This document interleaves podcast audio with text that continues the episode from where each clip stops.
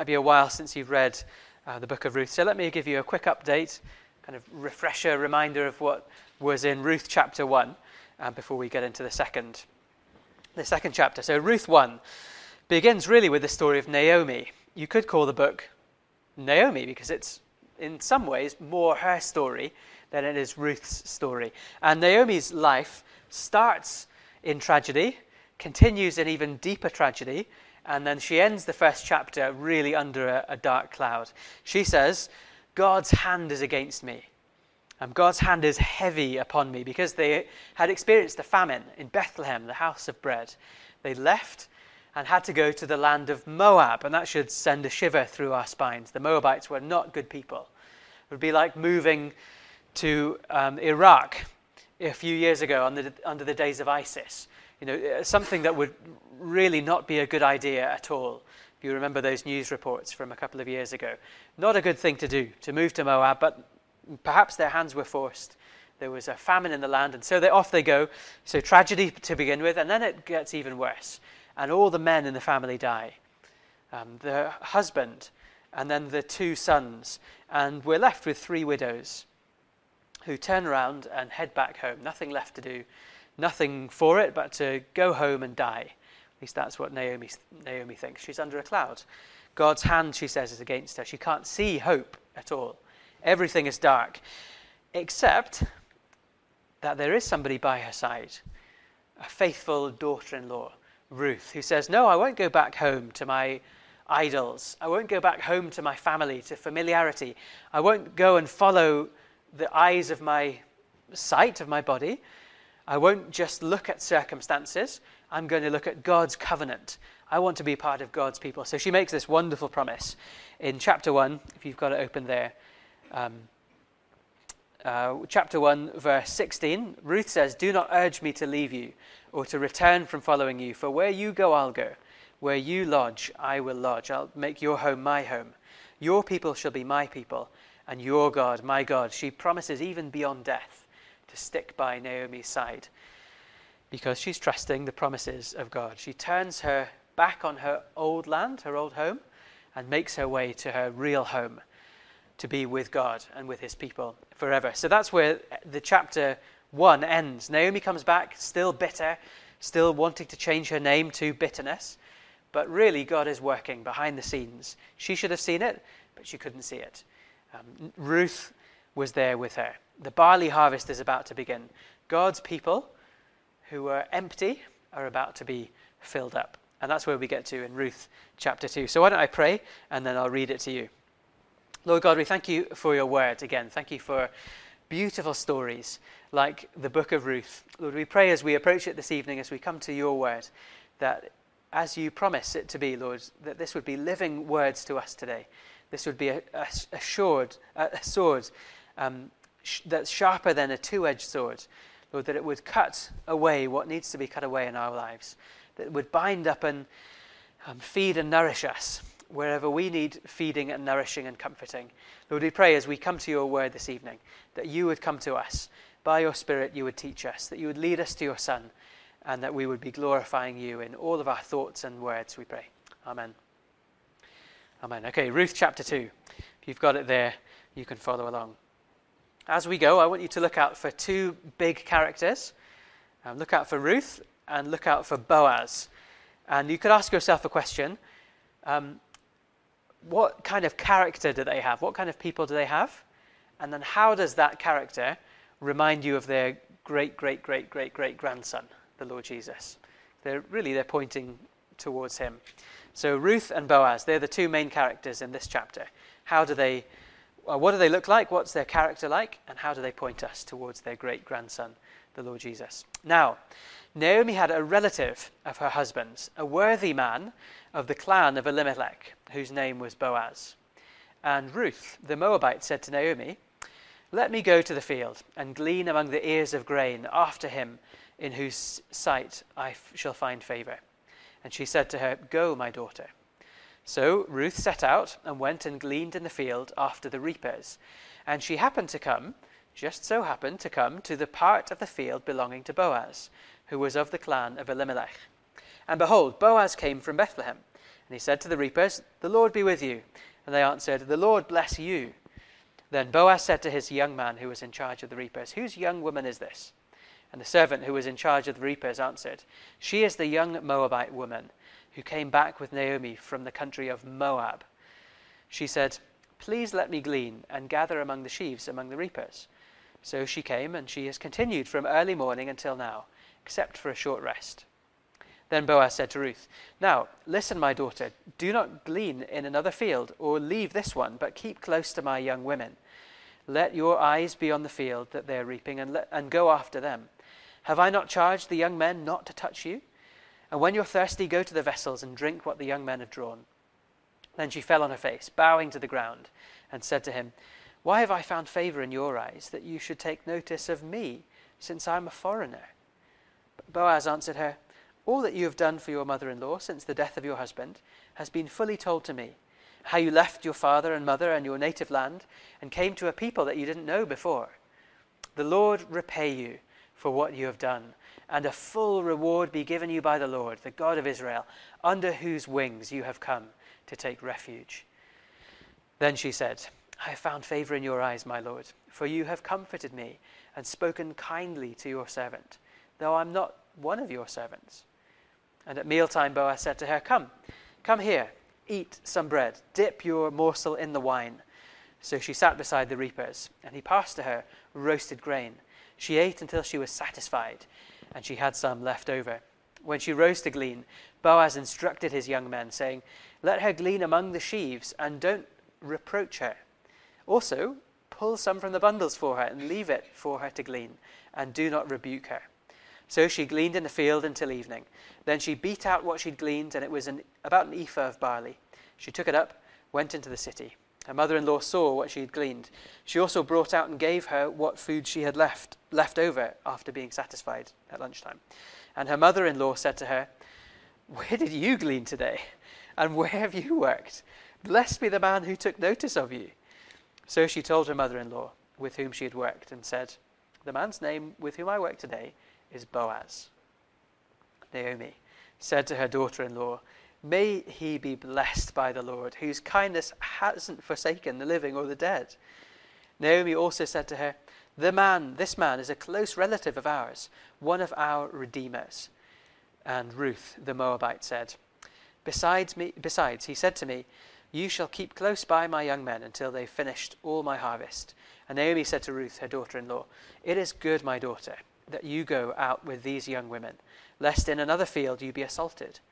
So she kept close to the young women of Boaz, gleaning until the end of the barley and wheat harvests, and she lived with her mother in law.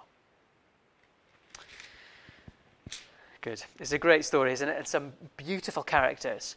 You'll find, I think I maybe said this last time, that Ruth is a book that doesn't have many big sins in it. The biggest sins that you'll find are kind of lack of faith, like Orpah if you remember from chapter 1, the other um, daughter in law who, who goes away, or the man in chapter 4 who's another kinsman redeemer who comes along and, and decides not to do his duty, doesn't trust the Lord. Um, and so he misses out on an opportunity. This, really, that's about as bad as it gets. People lack faith. Um, but it is beautiful, isn't it?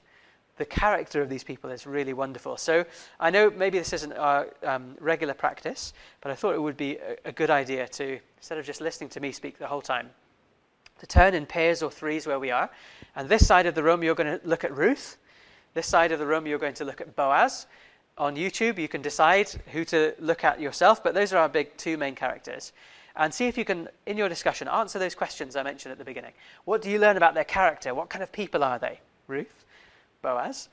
And how do they lead us to their great, great, great grandson, the Lord Jesus? How does their character, what they do, look a little bit like, remind us, um, smell a little bit like the Lord Jesus in the way that they are and the way that they act?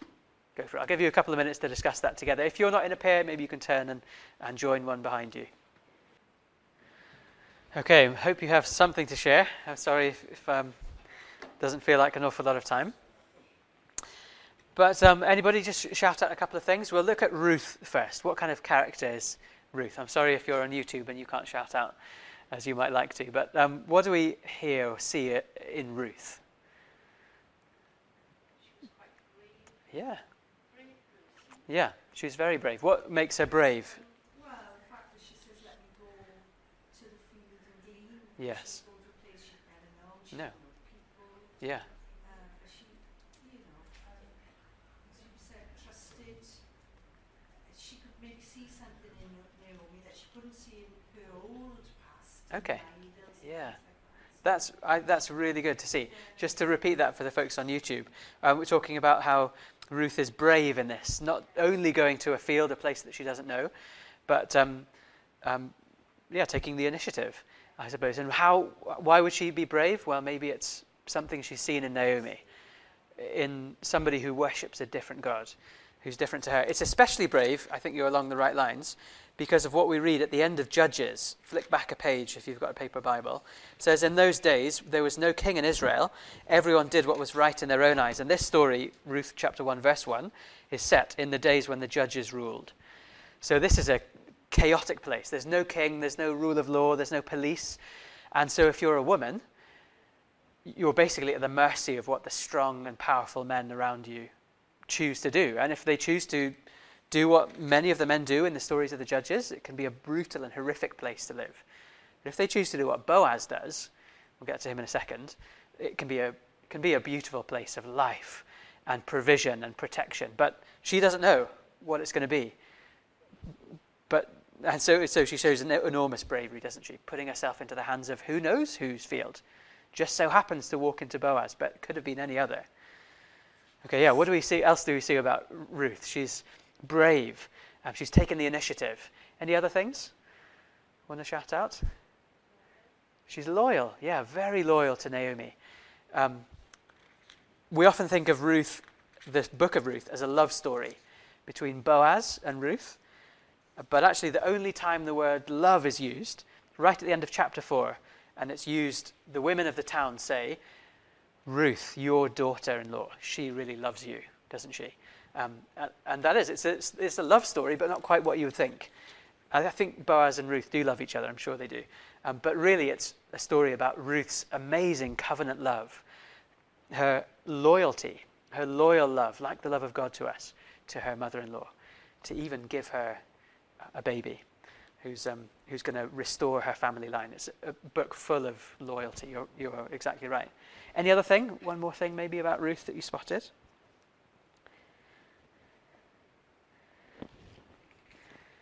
How about her humility? Um, she doesn't presume on Boaz's kindness, doesn't she? But okay, we'll get to that a little bit more in a second. Um, what about Boaz? Anybody spot anything over on this side of the room about Boaz's character? Yeah, yeah, yeah. From the first line, the first thing you hear him say, "The Lord be with you," and his workers really seem to care for him, don't they? No, Boaz, the Lord be with you. You, you are a great guy. Um, they seem to really love him, don't they, and trust him. And his, his power, his worthiness, that is a big loaded word, the first sentence. Um, uh, a worthy man of the clan of Elimelech. That could mean that he's a man of high social standing, could mean that he's a man of great wealth. It's also a word for warrior, like a man of valor. Uh, and he's all three, isn't he? If you know, I've just said the time of the judges, it's a time where men have to be strong and stand up to the brutality of others, lawless men. It's a time when, well, he's a wealthy man. He's got lots of fields. He's a big cheese in Bethlehem and a man of social standing. People seem to really respect Boaz. You get to that if you read on into chapter 4. Um, uh, and so, what does he do with his power? Well, he uses it to serve and care for others, to make a place where his employees are safe, where young single women who he could do whatever he wanted with, where they're safe. Uh, and he brings them in and makes them belong. Yeah, other things. What else do we see about Boaz?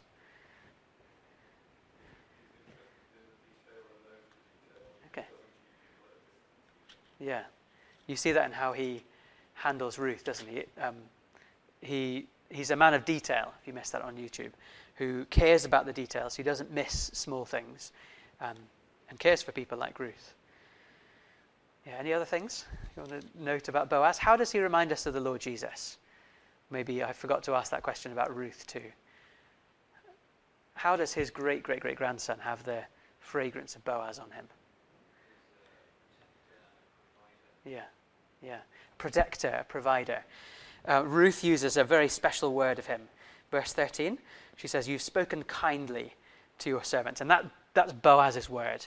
If you've ever read the Jesus Storybook Bible with um, children or grandchildren, that's the, the, the Hebrew word hesed, this covenant love that God has. In the Jesus Storybook Bible, it's defined something like this is God's never stopping, never giving up, always and forever love. His, his love poured out, locked in by his own covenant, in, his, in the blood of his own son. This kind of kind, gracious, protecting, undeserved, always and forever. He's never going to give up on you kind of love. But you don't just see that in Boaz, because who's made the big promise to, to be faithful to, to Naomi beyond the grave? It's Ruth. She's Mrs. Hesed. And Boaz, they're really well matched, aren't they? Two beautifully kind people, agents of kindness to everybody around them. Ruth leaves everything to come home with Naomi and give her a child, to carry on the family name. Um, Boaz is the one who says, Come on, I'm going to show you kindness however much it costs me. Okay, good. I think that's um, a great place to start. So, really, there's, there's these two big characters. If you wanted three points to, um, to note down or keep in mind, we see a woman of action. We? We've talked about her. We see a, a man of honor, and a third character, actually, who maybe we've missed out. In what Naomi says at the end of the chapter, you see a God of mysterious kindness.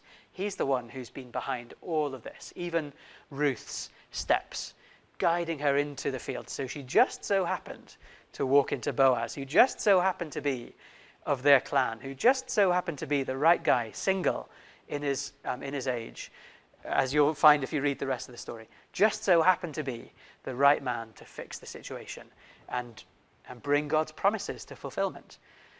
Okay, let's work through and, and see if we can mop up a couple of things and learn some uh, learn some things, some more things from Ruth and Boaz and this mysteriously kind God.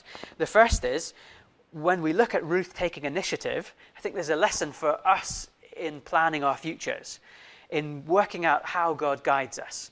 How does God guide Ruth and Naomi in this situation? Well, think of it. They've just come back from Moab. They're hungry, they're exhausted, emotionally, spiritually, physically, under a dark cloud wondering what the future could hold, they've got almost nothing left. They can't see the future. They don't have the capacity to make big plans and dream big dreams. They do that in the next chapter. They, they really push the boat out, and, and Naomi comes up with an audacious plan in chapter 3. But right now, they don't have the kind of spiritual or psychological resources to make a big plan for the future. So, what do they do? They take the godly next step. It's a good phrase to remember. When you're not sure what to do, just do the next godly thing. And what is the next godly thing for Ruth and Naomi? Go get some food. That's, that's all they can do. This next day, the first day back in Bethlehem, well, it's harvest time. We're hungry. I'm going to go out and get some food, says Ruth. Take the godly next step. It's a really good rule of thumb. When you're not sure what to do, you, you don't have the capacity to work out a great big life plan, you don't know what the future will hold.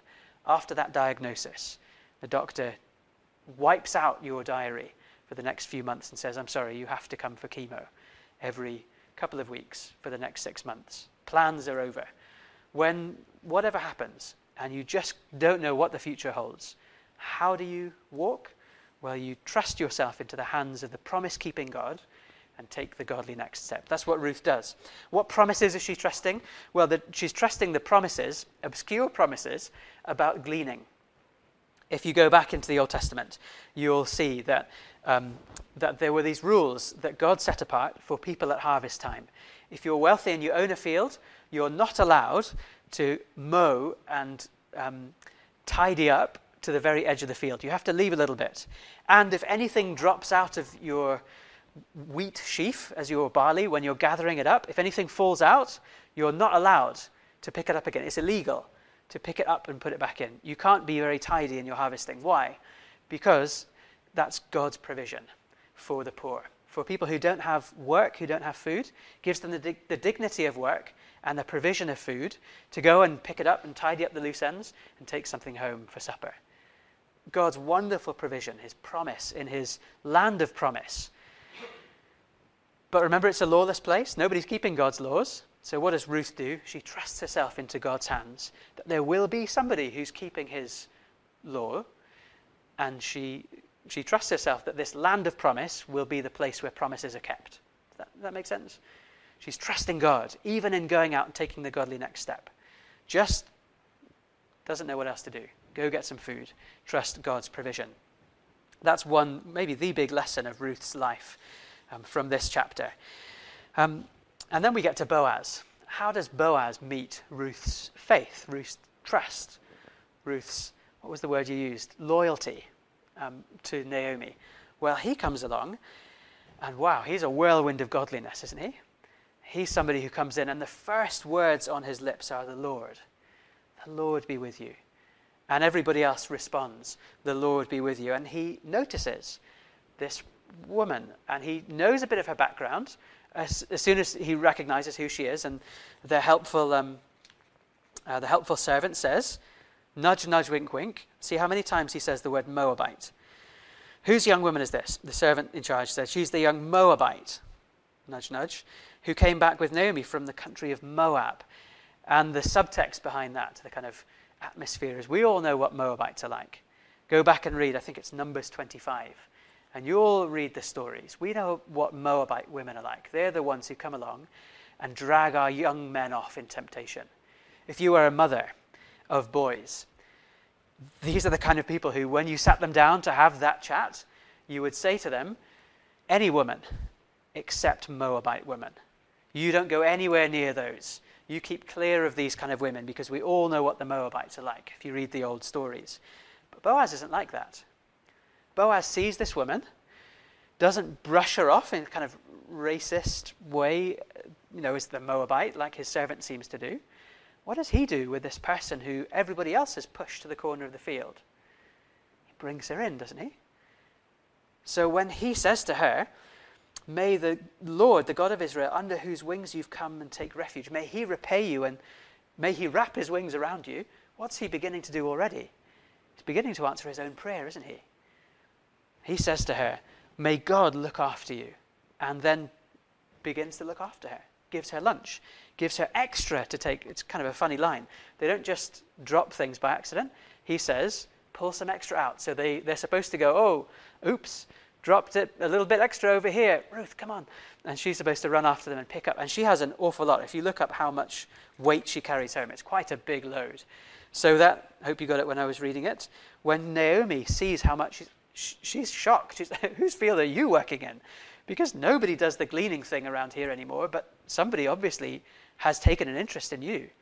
It's amazing how much Boaz gives her. He's a provider, wrapping his wings around her graciously, covering her shame too. Can you notice that? Can you see that as a, as a theme? Everybody else has pushed her to the corner. The nudge, nudge, wink, wink, the Moabite woman. We don't want anything to do with her. But Boaz does. Boaz sees this person who's on the edge of the society, who's alone, and says to her, You're not going to be alone anymore. Sees this person, everybody's pushed away, and says, I'm going to bring you close. See this person who's covered in shame, questionable, dodgy character, and says, No, I don't care what anybody thinks about me. I am going to bear all of that shame. I'm going to wrap you under my wings and take all of that heat, all of those arrows, of other people's daggers looking at you. I don't care what they think. I'm going to cover you. Where did Boaz learn that?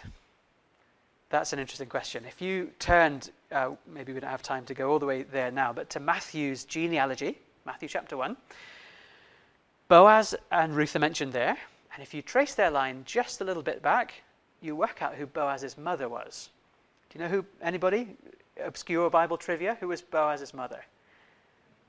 Rahab, yeah, good, well, well done. Um, good knowledge. Boaz's mother was Rahab. Who was Rahab? A foreigner who was a prostitute, about as low as you can get. So imagine little Boaz, baby Boaz, or maybe, I don't know, toddler, primary school age Boaz, wandering around the market with his foreigner, former prostitute mother. Imagine the kind of looks that they would get from people. She looks different, and then they work out who she is, and everyone can imagine lots of people giving her a wide berth, not wanting to come near to her, looking at daggers, dragging their husbands a little bit closer.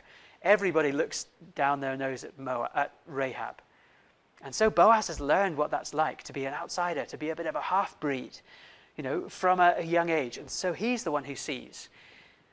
He's the one who sees people on the edge, sees people who don't belong, because perhaps he didn't belong. Perhaps his mother suffered the same thing. And so, as his father, Salmon, had covered his mum's shame and said, No, you belong in my family. You belong with the people of Israel. So, Boaz, learning from his father, learning from his mother, he becomes a shame bearer too, the one who loves to cover the sins and shame of others. Does that remind you of anybody? It's the Lord Jesus, isn't it? It's Boaz's great, great, great grandson who says, I'll do what my father has sent me here to do, to bring all of you lost sinners, even the Gentiles far, far away, to bring you close and cover your shame. To say, those of you who don't belong, yes, you really do.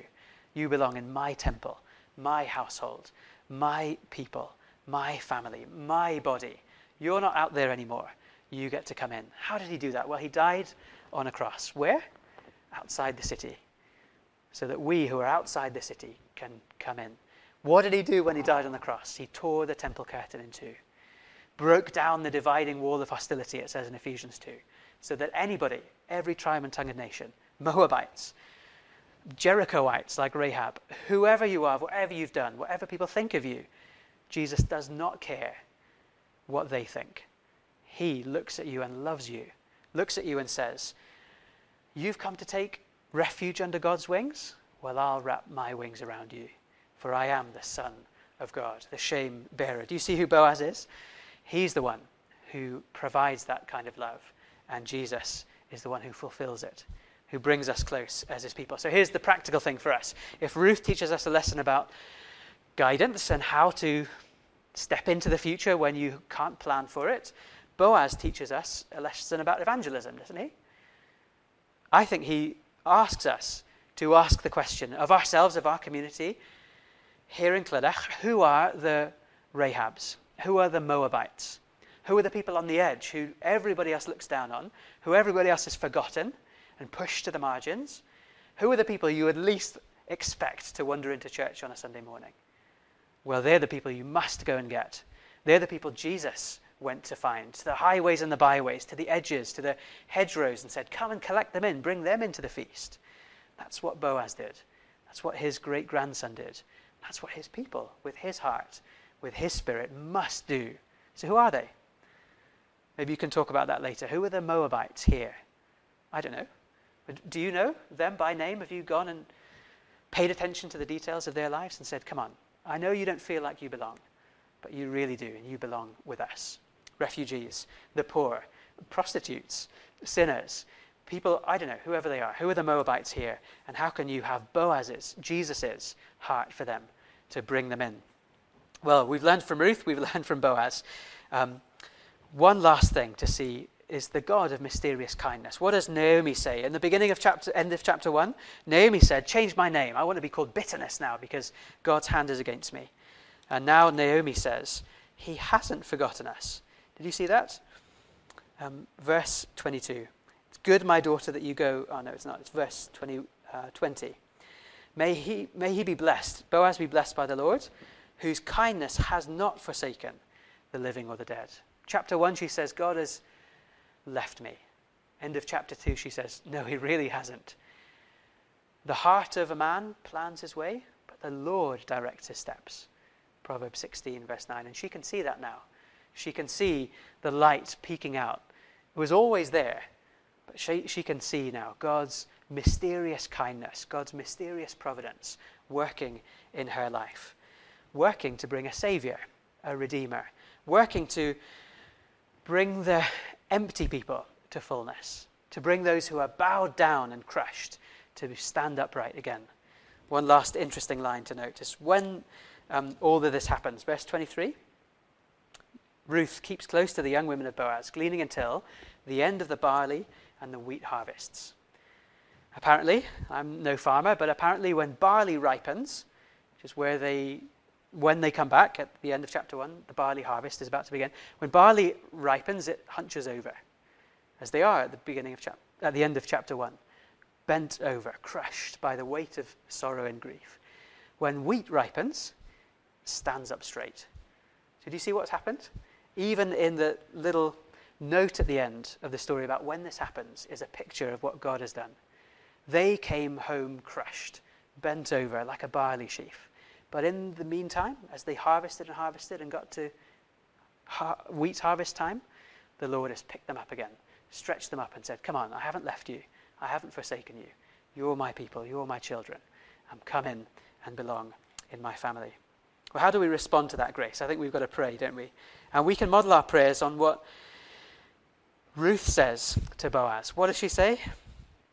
Well, why have you taken any notice of me? Verse 10 Why have I found favor in your eyes that you should notice me since I'm a foreigner? And Boaz says, I'm noticing you because you've come to take refuge under God's wings. And your life shows that you've done that. You've met a new God, somebody who is just different, different from all those idols you knew before. You've come to the God who picks up crushed people and raises them up to stand on their two feet again by his strength.